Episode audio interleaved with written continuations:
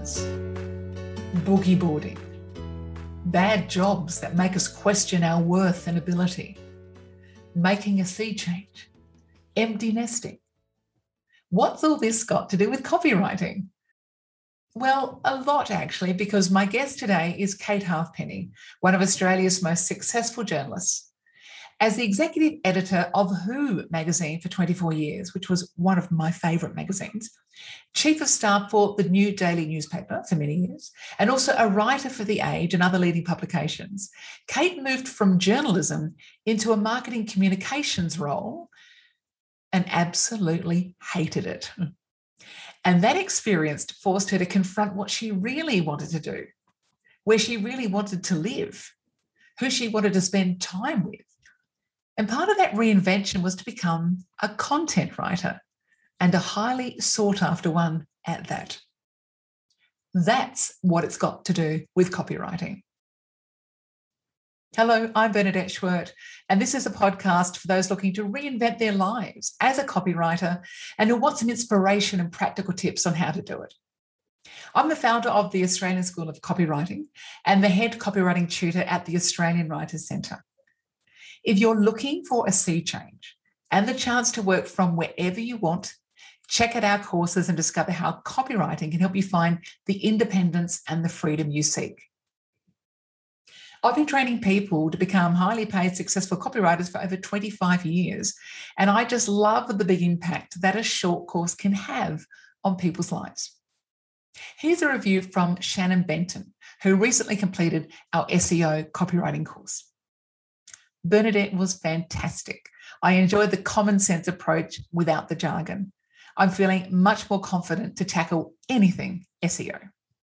Thank you, Shannon, for those lovely words. And if you'd like to learn more about how to get started as a copywriter, maybe check out copyclub.com.au and discover the practical tips and hints you need to find your first copywriting job. And if you like our podcasts, please leave a review on Apple Podcasts. Kate Halfpenny, welcome to the podcast. Thanks, Bernadette. I'm delighted to be here. I have to ask, Bad Mother Media, um, are you a bad mother? Do you know that's the question and that's why i chose the name for my little fledgling company um, and it started from a, a, girlfriend that i had when my kids were smaller she had a little cottage industry um, photographic business and it was called Bad Mother Photography. And when I was fishing around for a name last year, um, I thought about that and sat her down with a bottle of champagne and said, Do you mind if I steal your name? And she said, Of course, darling, it's perfect. Um, because it works for me on two levels. You know, that idea of, of being a bad mother, which was um, something that pursued me when my kids were younger. Because, of course, if you had a paid job, there were the mothers at the school gate who did not have paid jobs who thought that you were the bad mother. Whereas, from my perspective, if you weren't doing everything and being the superwoman, then you were the bad mother, you weren't being a, a role model. So we were all very judgmental on whatever side we were on. And, um, you know, I certainly wouldn't be taking such sides these days with a little bit more experience under my belt, but it just seemed a perfect name. And also, of course, there's the connotation of, oh, you bad mother. So at age 55, I'm happy to be considered a baddie in whatever form it takes. That's awesome. And look, we're just talking off off uh, camera, off mic, just a, a, moment ago, and you were just saying that um, sometimes you know when you're on radio and you might stuff up or something like that, you just own it. And you said you're too old now to be worried about stuff. And I, I complimented you on your amazing stories for the age and all the articles that you write. They're very personal, very fearless but you know where are you at now that you feel that you can have those conversations publicly you know that that takes a lot of um, guts i think to put yourself out there particularly with everything that's going on in social media. How do you do that? How can you how can other people find their fear you know their fearlessness? Oh, thank you bernadette. Look it's come with age. It really has. You know back when i started as a journalist which was 1985 as an 18 year old um, rocking up to the melbourne herald um, the broadsheet as it was then uh, in my laura ashley skirt and my little flat patent leather ballet shoes with the grosgrain bow that I got at the Victoria Market. There's actually I actually got a photo of me talking to Sammy Davis Jr. back then, and I'm wearing that outfit with my pop collar and my pearls.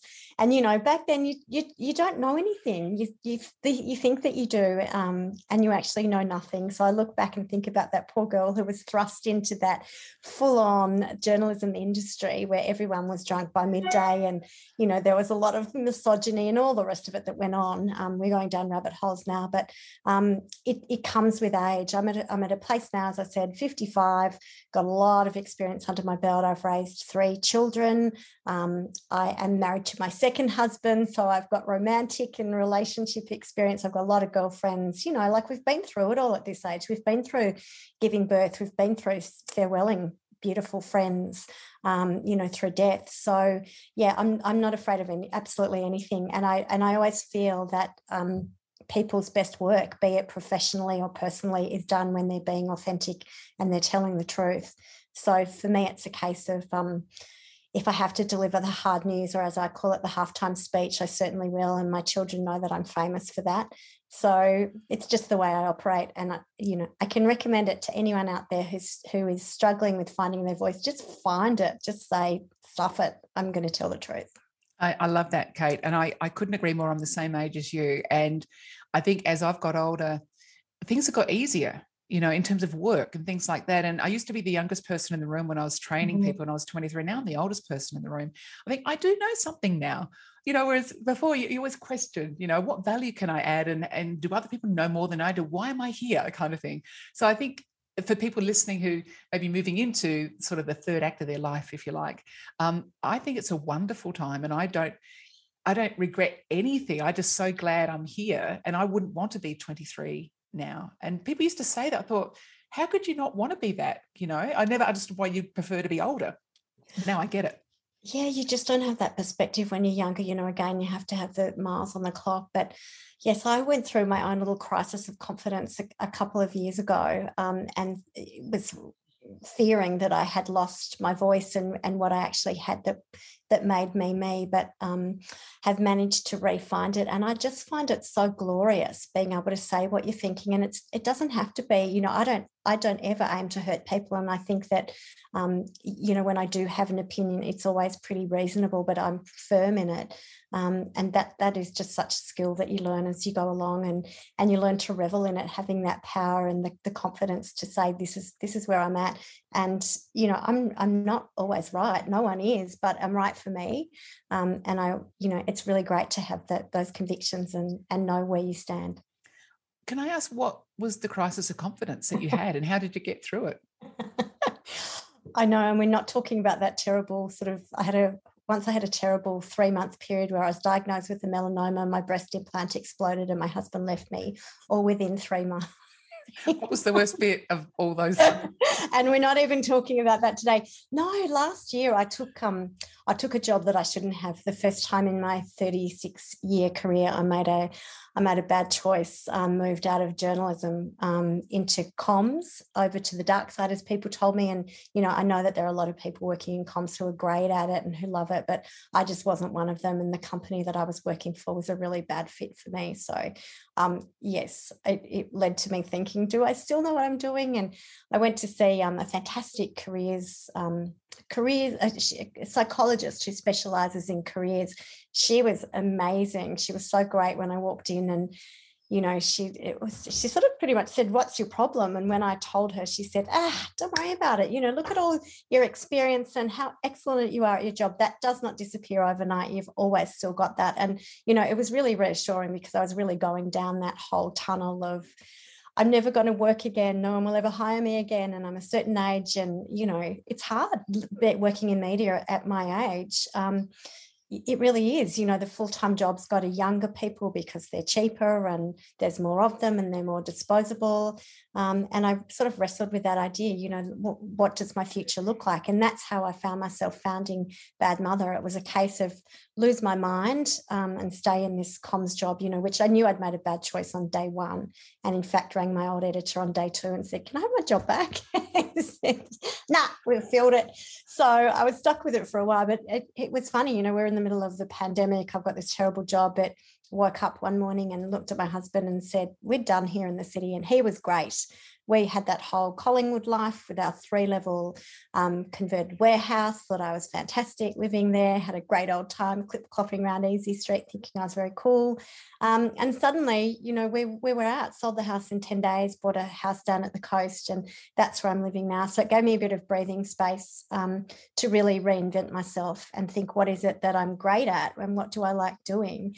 Um, and it's always just been writing. Um, you know, I was, I've been able to write, read and write since since I was three. It's always been something that's made sense to me. Um, writing and breastfeeding are my two skills, and I haven't breastfed for a long time, so I'm stuck with the writing. Um, so I just thought that's what I'm going to do. So I started Bad Mother Media, and fortunately had a call almost straight away from from um, the opinions editor at the Age. You know, we hear you're on the loose um, would you like to start writing a column for us? And it was just the most extraordinary offer. And it was like, yes, today I can write straight away. Um, and so that sort of um, that kick-started Bad Mother Media and and got me back on my feet. So now I, you know, I, I, pick and choose who I work with, and I'm having a really lovely time. But it's all literally because I had to have that awful time and take a punt on myself that I could reinvent and start my own little funny business. Okay, why did you leave that job and go into that comms role? What made you do that? Such a great question, Bernadette. I don't know. I think I might have been drunk. I think I might have been. I think I might have been sloshing back a couple of the passion fruit vodka cocktails and thought that sounds like a great idea. No, do you know what? It was money. They it was money. I will be super honest. Um, they offered me just a stonking amount of money. You know, we want you, we want you. And um, my ego was flattered. And um, I thought this would be great for the finances, you know, never great reasons, um, but great life lessons. Um, and so I, yeah, I took, I took, I took that role. Um, and I learned a lot, a lot about how to stop crying by pushing your tongue onto the roof of your mouth if you're in a meeting and you don't want to cry. That's a very useful technique. Um, yeah. So, do you think you where you are now with Bad Mother Media could that have happened were it not for that misstep, if you like? It's not even a misstep, but it's just a sideways step. Yeah, isn't that a great question? I don't I don't know. I'm not sure. I mean, we were always talking about let's make this move or whatever, but it was more like a five year plan because, of course, my husband was tied to his city job and um, we were very much enmeshed in that role. But, you know, suddenly um, it was almost like a, a, perfect storm. The kids had all left home uh, at that time. So I didn't have to provide, you know, shelter and food for them full time. So my responsibilities in that area were waning. So it was probably inevitable that it happened, but not that quickly. And I had a friend who said to me, listen, the best thing that you can do is sit down before you know where you're going you have to know what you what you're going towards you know before you can move into your next life you need to plan it out um, and it was really true. We all spend so much time planning on saving money and what we're going to do with that money. But for me, the, the best thing you can save is time. That's just as important and just as valuable and priceless. Um, so I sat down, I thought, oh, this sounds really dicky. This is really stupid, you know, sit down like it's writing a grade three essay, dear miss, about my perfect life. But I did it, you know, and I wasn't allowed to do it on a computer. It had to be longhand, written down in a, in a book. So I grabbed an old um, recipe book. I stick, I cut out recipes all the time and stick them in artists' black folders, you know, get from the supermarket. So I sat down with my pen, thought this is stupid. And an hour later, I was just writing away. Things could were flowing out of my hand. And he, my friend had said, nothing is too big or too small. Write down what you want your dream life to look like. All right. And I started off with, you know, single story house for my old Groodle. And then it was, you know, silly things. Um, be able to see my mother during the week instead of only on weekends. Um, have cocktails five o'clock every Friday. Uh, it just poured out of me, Bernadette. And so then, you know, I, I, said to him, All right, it's done. Do you want to see it? He said, No, no, I don't need to see it. I just need to tell you, right, you know what you want now, go get it. Then it was the old, but that means I've got to sell my house. I've got to leave a high paid job. I'm old. I'm never going to get another job. He's like, so what? Stop making excuses. If you want it, get it. And it was like, ding. So I did. We literally sold the house in 10 days. We bought here the week after down at the beach. And I'm, I'm really working towards making making everything happen. Um, and part of that, you know, I, I, wrote very clearly never work for horrible assholes again um, be own boss. And that's what I'm doing. How really awesome. Good. That's really yeah. inspiring because they're big things. You know, they're not like s- small change your car, change your dress, you know, it's car, it's houses, it's jobs, it's regions. But let me ask this Bad Mother Media, what do you actually do? Because people know you as a journalist, but what what what does Bad Mother Media do? Oh, What can you tell me? uh, for those, is it? My mom's still am... saying Bernadette's in marketing because she, she still doesn't know what I do. Bernadette, I am still making that, that up as I go along. I'm really um, a writer for hire. I'm writing, a, you know, if anyone needs anything written, I can write it. You need a wedding speech written, I will write it. You need a you need a story for the front page of the Age, I will write it. Whatever it is, um, I've actually found myself though specialising, which I've fallen into purely by accident in link, LinkedIn profiles um, because I just take the same approach to them that I took to writing a cover story about um, the Duchess of Cambridge or Chris Hemsworth or whatever I was doing. You know, all of those skills that I had found um, that I'd created over. I was at Who magazine for 24 years, you know, literally just churning out cover story after cover story about stars. I took the same approach, the narrative art, the dis- disruptive lead, um, to writing people's stories on LinkedIn. Um, and it started because someone liked mine and, and got in touch and said, "Can you can you do mine?" Like, yes, I can. Um, and before I knew it, she told a friend who told a friend who told a friend, and it's actually a really nice way to keep my hand in because I love hearing people's stories. Um, I'm the person that you meet at a party who won't let you go. You know, you're trying to run away with your box of Cheezels while I'm chasing you into a corner. But tell me the other thing and just tell me this bit. So perfect you know, journo. Yeah, totally nosy, sticky beak. And so I'm interested because a lot of the people listening to this podcast are in the copywriting sector. Mm-hmm. And then there's this kind of middle spot, which is content. And then there's on the other side, this kind of journalism. So you you do call yourself a content writer, or that's one of your skill sets on the LinkedIn profile. Can you just talk us through what you believe is content? You know mm. for people listening about copywriting and there's content what's your perspective on that? And if journalism comes into it as well you know what, what's yeah. your definition? It's such a good question and i actually didn't even know that there was a difference until i started hawking my own wares. You know i was so firmly stuck in that whole journalism thing. Of course i know what i do i interview i write up that's it. Um, for me though i think that my the definition that i'm most comfortable with with is that you know copywriting sells your brand by I guess by pitching a service, it's sort of the art of selling people an idea or an ideology, um, a brand. You know, if you think about what Don Draper and Peggy Olson did in the TV show, you know, Mad Men, they were in advertising, but really when they were at their best, they were selling selling a product based around you know emotions and feelings tied to that product. So i think that that's what copywriting is whereas content writing actually tells the story behind the brand or behind the person.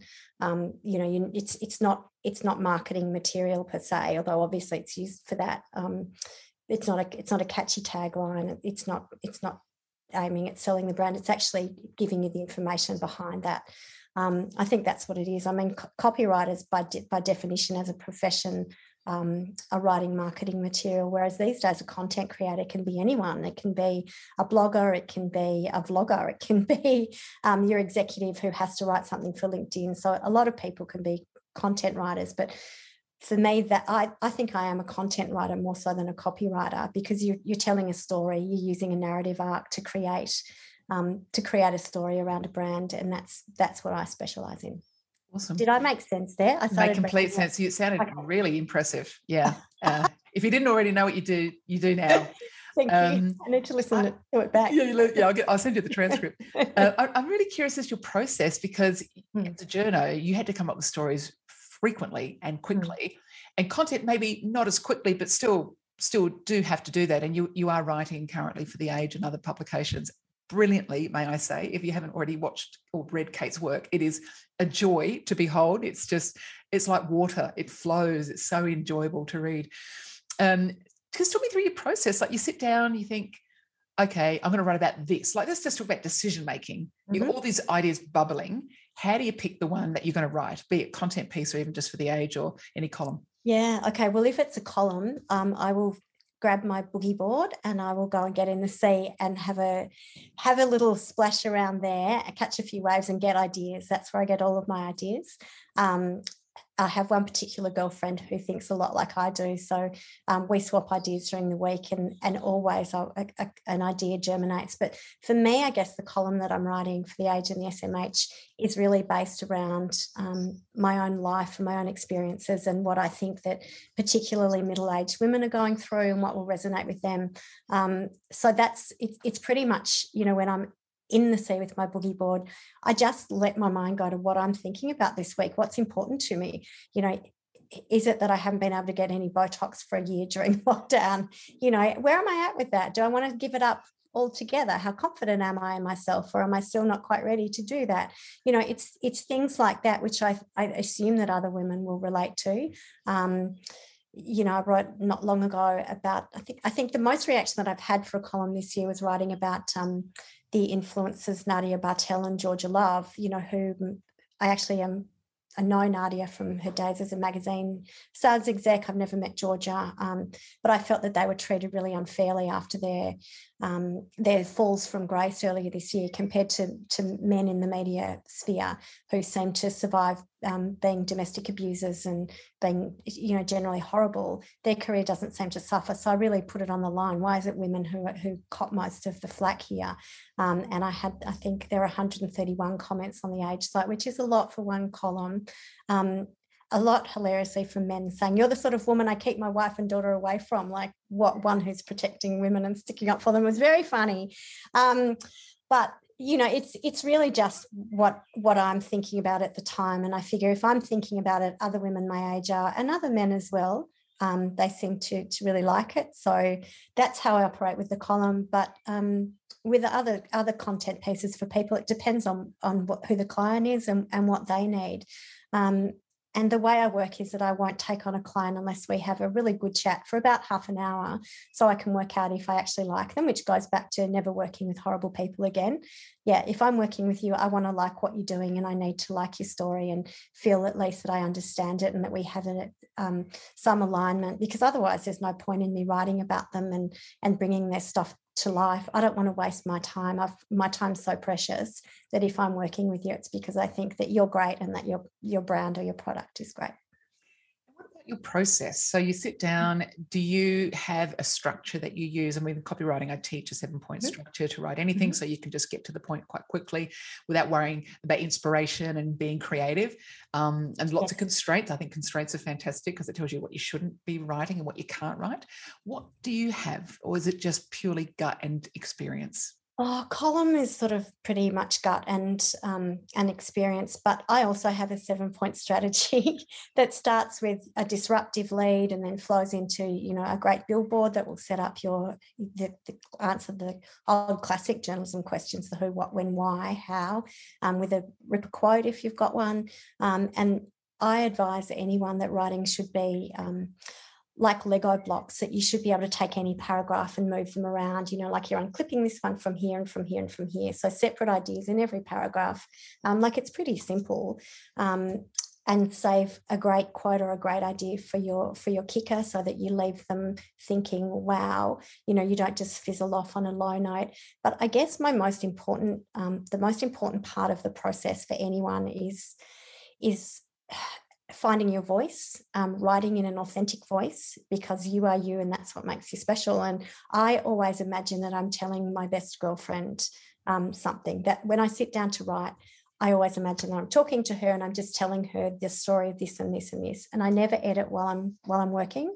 I always leave that to the end. So I like to just let it flow. I think otherwise you can lose the creativity and lose the ideas. So that's pretty much my process. I do definitely have a mud map in terms of structure, but I've been doing it for so long now that I know I know I know what to do. Um, but yes, I mean you've I love that you've got your own seven step step structure. And I wonder if they're similar. I want to have a look at yours. yeah, yeah, by all means. Um, I think also the how do you know when it's good right? I, I get asked this a mm-hmm. lot mm-hmm. and I, I guess my answer is it's kind of a feeling and you're still not sure. It's only you know what's resonating with you. But it's kind of almost like the the, the concrete sort of shifting and then it kind of sets. It's like right? And so at that moment you go yeah i think this is as good as it's going to get. It can always be better of course. What do you have a moment where you go this is as good as it's going to get that's such a great analogy, the concrete one. You, are exactly right. It is a feeling. I call it a tingle. Um, I call it the tingle, and I always know when it's right. Like you, you absolutely will know. Um, and my advice to anyone is that yes, nothing is ever going to be perfect, but some things will be more perfect. You will absolutely know. It's like when you meet the person that you're supposed to be with. You know, and I tell my children this: when you meet the person, you will know. There won't be any second guessing you will you'll get the feeling from the start. And if you have to ask the question it's the same for me with a pair of shoes or buying a house or whatever it is. If i don't love it immediately then it's not right for me. And you it will be it's the same for me with my writing. I know when it's when it's ready to go and when it's not. And and um, funnily enough, I sent I sent a column to the Age last night um, and said to the editor, "This one's perfect. It's ready to go. I'm not going to make any changes overnight." And of course, woke up this morning and she sent me a text and said, What time are you making the changes? And it was like, All right, she knew that that was going to happen. By 10 o'clock, I'll have it with you, which I did. Um, and the second version was was the way to go. Um, was perfect. It's a feeling. It, it's there's no science to it. It's just that you're going to know when it's right. That's a function of experience too. So I'm just curious with imposter syndrome you know we hear about it a lot. Uh, mm-hmm. i certainly have had it over the years. I'm, I'm better now. Um, but that doesn't mean it's not there lurking and, and a new opportunity mm. can bring it up. So with your writing do you suffer any imposter syndrome? And if so what kind of strategies do you use to get through it um, I never suffer it with my writing. I do suffer it in terms, you know, in terms of things like um, the questions. Some of the questions you've been ask, asking me today, or I think, am I even qualified to answer that? I'm making it up as I go along. Um, it's more for me, I guess, when people want to talk about your brand or your this or your that for me, um, or your business. Whereas, as far as I'm concerned, I'm just writing things that I love writing in between um, gardening and walking my dog and looking at my high heeled shoes and thinking, will I ever wear them again? so it's, you know, that for me is the imposter syndrome. Will anyone who's, will anyone keep hiring me? I guess. When do you stop being relevant? And um, that it's more, it's more tied to that, the question of that, where will my next job come from rather than, um, am I any good at it? I know I'm really good at it. I'm excellent at it. Um, it's more just I, am not comfortable. And it's funny that I've just said I'm excellent at it, but that's because you and I are talking about it.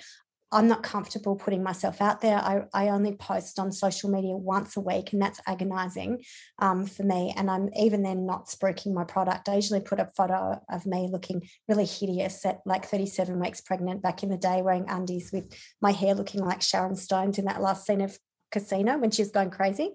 Um, you know, that sort of thing, poking fun at myself. I'm more comfortable doing that rather than, oh, I'm fabulous and you should hire me. So I find the self promotion, that's where the imposter syndrome comes in. That's really interesting because I hear this so often and I also concur. And and look at you look at your background and your track record and, and, your history in the industry and yet you still have that sense of that reticence you know to put yourself forward and what do you think that's about I, am not sure if that's just mm. women in general um, but I do know I, most of the women, most people do my courses are women, like 80%. And it seems to be a dominating theme, but it's not going away. So, where, what's that coming from, do you think? What's underpinning that? I think it's lack of experience in in me actually running a business if I'm honest. You know I have full faith in my abilities. It's more just that I've always been a full-time employee whether it was at the at the Herald the Sunday Age Who magazine the New Daily um, you know that, that, apart from tiny little stints of freelancing I and I still I've never even had a CV and I still to this day do not have one. Um, for me my jobs have always just been we hear that you're great we'd like to hire you um, which is is just so lovely um, yes so now what was I talking about? I'm losing no, track was, of what No, no, it's good. It was um, kind of like, what do you do when yes, you, you yes, do yes. have that sense of hes- hesitancy? Yeah, so I've always been a full-time employee and I haven't actually had to look at myself as a brand or as a business. And I think that for me, it's just, you know, not really knowing what to do um, and how to run a business. And that's where my lack of confidence comes from. Yeah, I was um, in a former podcast. I was talking to an Instagram expert, and I think she put it really nicely. She said it's about authenticity, which I know you you very much value, but you know the sense that we have to put ourselves out there and promote and push and be these things that we're not. You know, it, it's kind of counterintuitive. It's like eek factor. Um, I, I like to think of it as I'm serving You know, every time I change my mindset from selling to serving, I'm helping someone. Like today, just before this podcast, I was on a um, seminar, I was training 150 people, and and I'm always nervous by things. And people think, oh wow, you you don't look it, but I do. Um, but I had to change my mindset to go, you know what? I'm just going to tell them about storytelling. This is this is my topic that I love telling. Mm-hmm. And when I change that mindset for how can I share something? How can I help someone tell a better story, then eh, the fears kind of dissipate. And I'm able to be a lot more present with what I'm doing and not worry about how am I being seen and how am I getting across and how are they receiving. So I think that's that's my mission. I think with with the way I train people is to try and get them to believe that if they can write good copy or content for a client, that it gets new traffic in, gets new customers, it brings in the money. It helps everybody. You know, we're there to help. We're not there to push ourselves on people. So I, I, I think the authenticity about who you are and what you're designed to do is is a nice way of getting through that. Yeah so that's a lovely mindset and thank you for sharing that. I'm going to use that myself. Um, it's that's a beautiful way of looking at it. And yeah like i said you know I, I don't doubt my skills at all. It's more that at the moment i'm not really comfortable hustling. I don't want to hustle for work right now. I'm still licking my wounds from awful situation last yeah. year and i'm really just you know if if i have a day off and no one books me then that's fine. I fill it up doing something else that at my stage in life i really want to do. And whether that is just lie down and watch a movie in the middle of the afternoon which i've never had the mm. time to do and you know wh- whatever it is whether i want to read a book whether i want to start crocheting a blanket for my sister for her 60th next year you know i want to it fits in with that. So for me i take it all as this is how my day is supposed to be without hustling. And so far it's it's working good. Well the I want to talk about the fearlessness because I do think your writing it does it's you on a page and you talked about 131 comments a moment ago. Do you read the comments and what happens when they're negative? Because I would really struggle I think to face that kind of barrage every day. Um sometimes I read them more often than not. I'm not necessarily brave enough and my husband reads them or maybe it's a case of not being brave enough it's just that i know that they're there and i pretty much know what they what they will say um, i am a real stickler though if people uh, reach out to me personally by email, which a lot of the disgruntled people do. You know, the trolls will will take their campaign offline and they'll email me directly. Wow. Um, and I always take the time to respond to them and thank them for their opinion. And, um, you know, I'm sure it's valid, but as is mine. And um, I, I, did that a couple of weeks ago with a, with a man who took umbrage at me um, Uh, encouraging everyone to go and get vaccinated. And we ended up having a really lovely exchange of about eight or nine emails over a week, where in the end he was telling me about how he loves going out picking blackberries in the morning. and this is what he does with his wife on weekends. And so it sort of turned into this little quasi, not friendship, but acquaintanceship just by me acknowledging his feelings and and and hoping that he will acknowledge mine. And I, I feel much better about that. That's more valid. If someone takes the time to reach out, then of course I will reply to them. If it's just a comment on on a on the age site, then I know what they're going to say. My husband will read them and he'll get furious, and then we forget about it. oh, that's great attitude. Uh, maybe just a sort of a segue now into um, work in the sense that if people are interested in being um, published okay, maybe they'd like to get a column in the age. Maybe they would like to get some PR uh, about their copywriting business. Uh, what tips have you got? Because you've been on the receiving end, I imagine, of tons of media releases and you know what works and what doesn't. Yeah. Any tips for how people can write a media release or make contact with the press that's going to get them some coverage? Yeah just hone in on who it is that you actually want to speak to. If you're if you specialize in um, finance reporting for instance or you know you're a lifestyle copywriter content writer you know work out who publishes um, your kinds of of stories or what you're interested in. And it could be someone who's overseas. Um, i have uh, developed a, a, contact with a woman who write who is the um, the commissioning editor at CEO magazine in New York, you know, which has 11 million unique views. And I've worked out that they, you know, they love, and, and it's the same with every site all around the world. Um, they often depend on free content and they're mad to fill their, their site every day. So if you can approach them um, and say, this is what I offer, this is my story like a story to them something that you know will that you are an expert at that will resonate with audiences. Again it might be um, a listicle which is really popular. Um, five things that you need to do right now to shore up your your finances if you're an expert in that, then write it and pitch it. Who knows? You know, it might land. Yes, you won't get paid for it because it's all free content, but your name is there as a con- as a contributing writer to such and such site. So I just think that you have to really drill down on what it is that your expertise is. Um, find out which commissioning editors um, in Australia and around the world are in charge of that. Make contact with them um, and make regular contact. If you don't hear back from them, that's fine. Just keep writing and saying, Hi, you know, I'm probably really stalky and I'm probably bothering you, but here's an idea for today, or I think this might, you know, fly peg to this idea. Let me know if you're interested.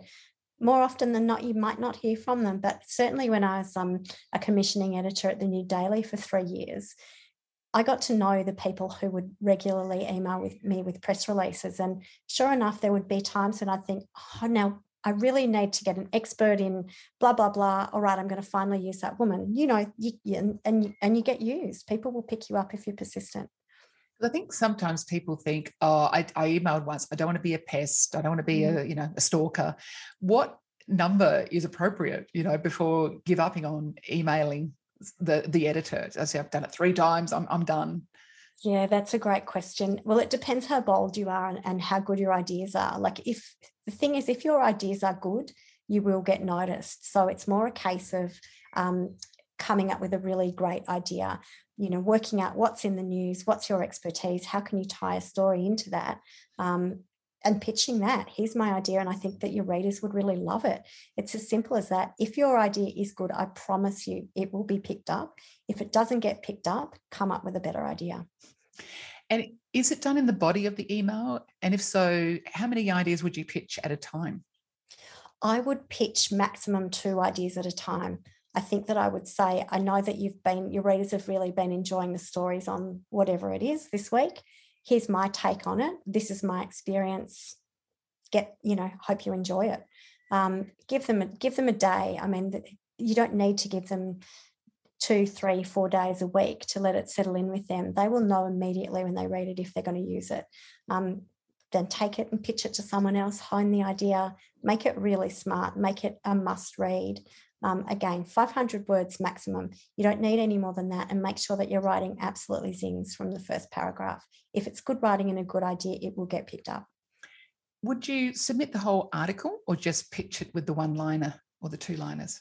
Well, it depends if you've already written the piece or whether it's just an idea. Like if you've actually thought of the idea, you've you've written it and you're happy with it, sure, absolutely send it off. Please find attached my my take on blah blah blah. Um, yeah, the email itself doesn't have to be long, as we all know. People will read three paragraphs before they start to drift off. So make it clear. I've written a fantastic story on that's that's it. Hi, whoever. You don't have to go into the how are you? And I've written a fantastic story on this. Please find attached. I think your readers will love it. Be confident. Yeah, cool. And what about the email subject line? What, what's the tips for getting noticed? Yeah, that's actually that's the hardest part, I think. Um, you know, I mean, it depends whether you're just going for clicky, whether you're going for um, the story you can't, you need to read, or whatever it is. Like, why not? Why not go with that? Um, or you know, be be silly. I know when I was when I was working in my comms role last year, and I was pitching people, you know, t- to go on podcasts. I would often, the email subject would be um, the podcast guest you absolutely cannot afford to not have on, you know, or something like that. So anyone's going to, you know, anyone's going to click on that mm. or you. Yeah. Yeah. Today you win. Yeah. Make it disruptive, make it interesting. I remember there was a time I was um, talking to it was kind of like a client and i'd already done work with them for many many years but i was pitching this new idea and um, i hadn't heard back from her and i would follow up you know like a week later and still no answer and then the third one i thought i'm just going to say in the subject line was it something i said and I got an instant response. I'm not lying, no word of lie. She said, Oh, I'm really sorry. You know, I was really busy. Yeah, love it, love it, love it. Let's do it. She says, Sorry. And it was so funny because it can be taken in so many ways because it's kind of like with a bit of edge or a bit of softness, you know. But she took it in this way Oh, I better get back to her. That so is so bad, mother. I love that you did that. Yeah, yeah. Or sorry. Just one word. Sorry.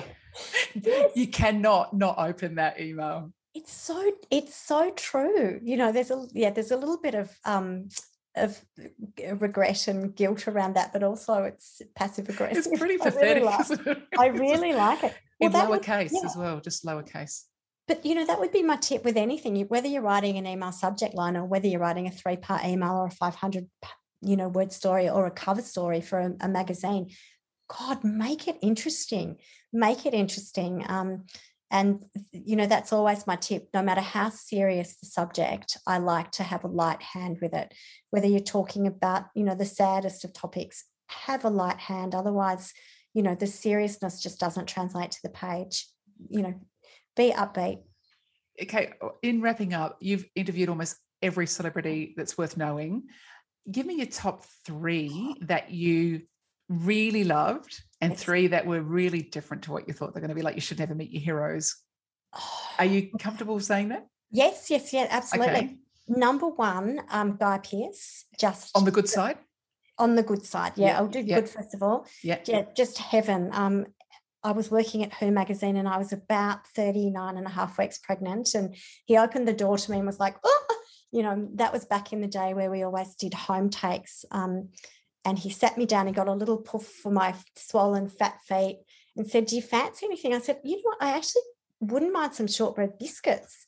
Have you got any? And he didn't. So he raced to the milk bar and bought me the shortbread biscuits, and he was just divine. So he's always number one, really lovely, smart, intelligent fellow. Um, and I also really love another neighbour's boy, Jason Donovan. So I'm going for the homegrown boys, polite, normal, um, just lovely. We had a whole day together. I think I was 20 and I grew an enormous pimple on my nose over the course of the day because I was so nervous and didn't know about it until the end of the day. So poor Jason had been looking at this horrible pimple all day. So he's always in my mind. Number three would be, and we're talking divine, aren't we? And male or female? Yep. Yep. Can we talk surprising? Yeah surprising. I'm going to go for Naomi Campbell, who had always had such a bad rap um, in the press. Um, she kept me waiting for an hour for the meeting. And when I walked in, I just said, you know, this is really outrageous. My time is as important as yours.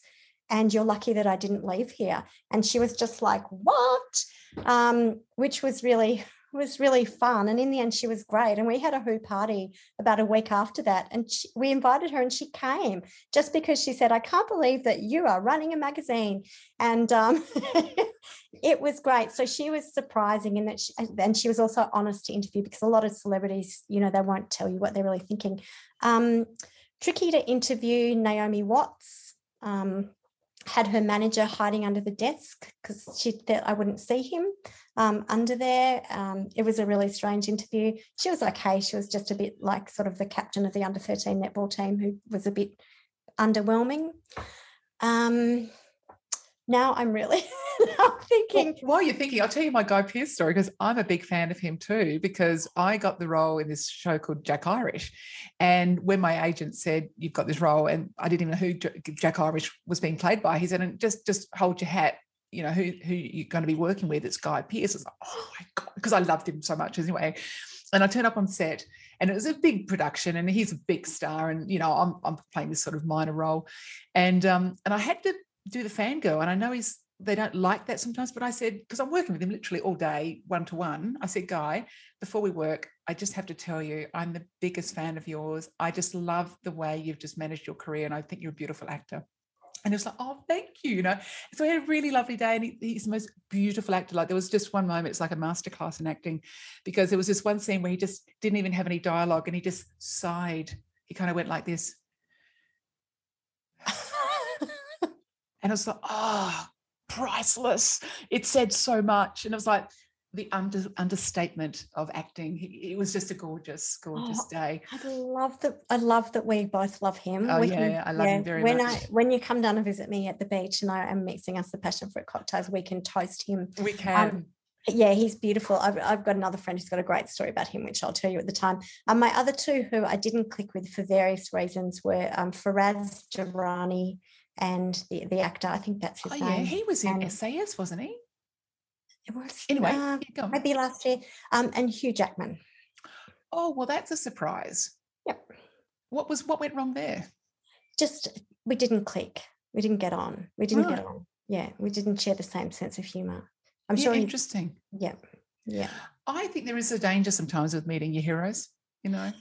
yeah, Yeah. totally. But you know, funnily enough, someone that I'd never liked in real, someone that I'd never liked on screen and from afar was Nicole Kidman. You know, she's sort of a you, you're on one camp or the other. You love her or you hate her, and I was always in that eh, camp. And when we met, she was just completely different and much more fun than I thought she was going to be. So she's she is unlucky to miss out on the third spot in, um, and she might take Naomi Campbell down. We actually met at the races, and um, you you know, I said to her, "I'm such a fan of your husband. I'm a member of his fan club," and she sort of went, "Oh yeah, what's the name of the club?" Because the- Keith Urban Fan Club has a really random name that only members would know. And I told her, and she's like, "You are absolutely you you." You're, you're authentic. All right, let's sit down. Let's gamble. Who are we picking on the, the next race? And she had a little envelope, which was like those old fashioned um, manila envelopes that you used to get your pay in back in 1982 from Myer if you worked in the credit office like I did after school. And it was stuffed with $100 notes. And she was literally just sort of pulling them out and, you know, let's put it on the nose and let's do this and let's do that. And she was actually sort of, she was much more um, loose and fun than I thought she would she would be. And she had dirty, dirty heels just like I did, as if she didn't have time to get a pedicure before. Yeah, yeah, So right. like, right. yeah, okay, you've probably been hanging out with your kids and you're a normal person. Yeah, Anyway. he's human as well. Kate, can't thank you enough for your unbelievable um, stories and authenticity and vulnerability and, and your truthfulness and fearlessness. So keep writing. I'll keep reading it. Thanks again. Bernadette, thank you so much. And thank you for having me. You're unreal. I can't wait to be cocktailing with you. I can't wait either. Let's organize that. Okay. See ya. What I absolutely love about Kate's story is that she demonstrates how to overcome a really significant setback and turn that negative experience into a life changing and, more importantly, life affirming experience. And just to know that nothing we do is wasted and that everything we have done in the past can be valuable in the future. If you'd like to access a huge range of opportunities to become a paid copywriter, access to our video library, and also some tips and hints on how you can create your own quotes and get paid what you're worth, maybe consider joining Copy Club and join the most supportive community in Australia today for copywriters. So visit copyclub.com.au. My inspirational tip of the day don't downgrade your dream to just fit your reality. Upgrade your convictions to match your destiny. And my writing tip of the day, it's a simple one, but it's powerful. Keep a pad and pen by the bed so that when you wake at 3 a.m., and you know you will, with that amazing idea, that headline, that quote, that tip, you'll be able to capture it. Don't think you'll remember it the next day because you almost certainly will not. And I speak from experience. My joke of the day, and this is a goodie, I've got to be honest. What did the DNA say to the other DNA? Do these genes make me look fat?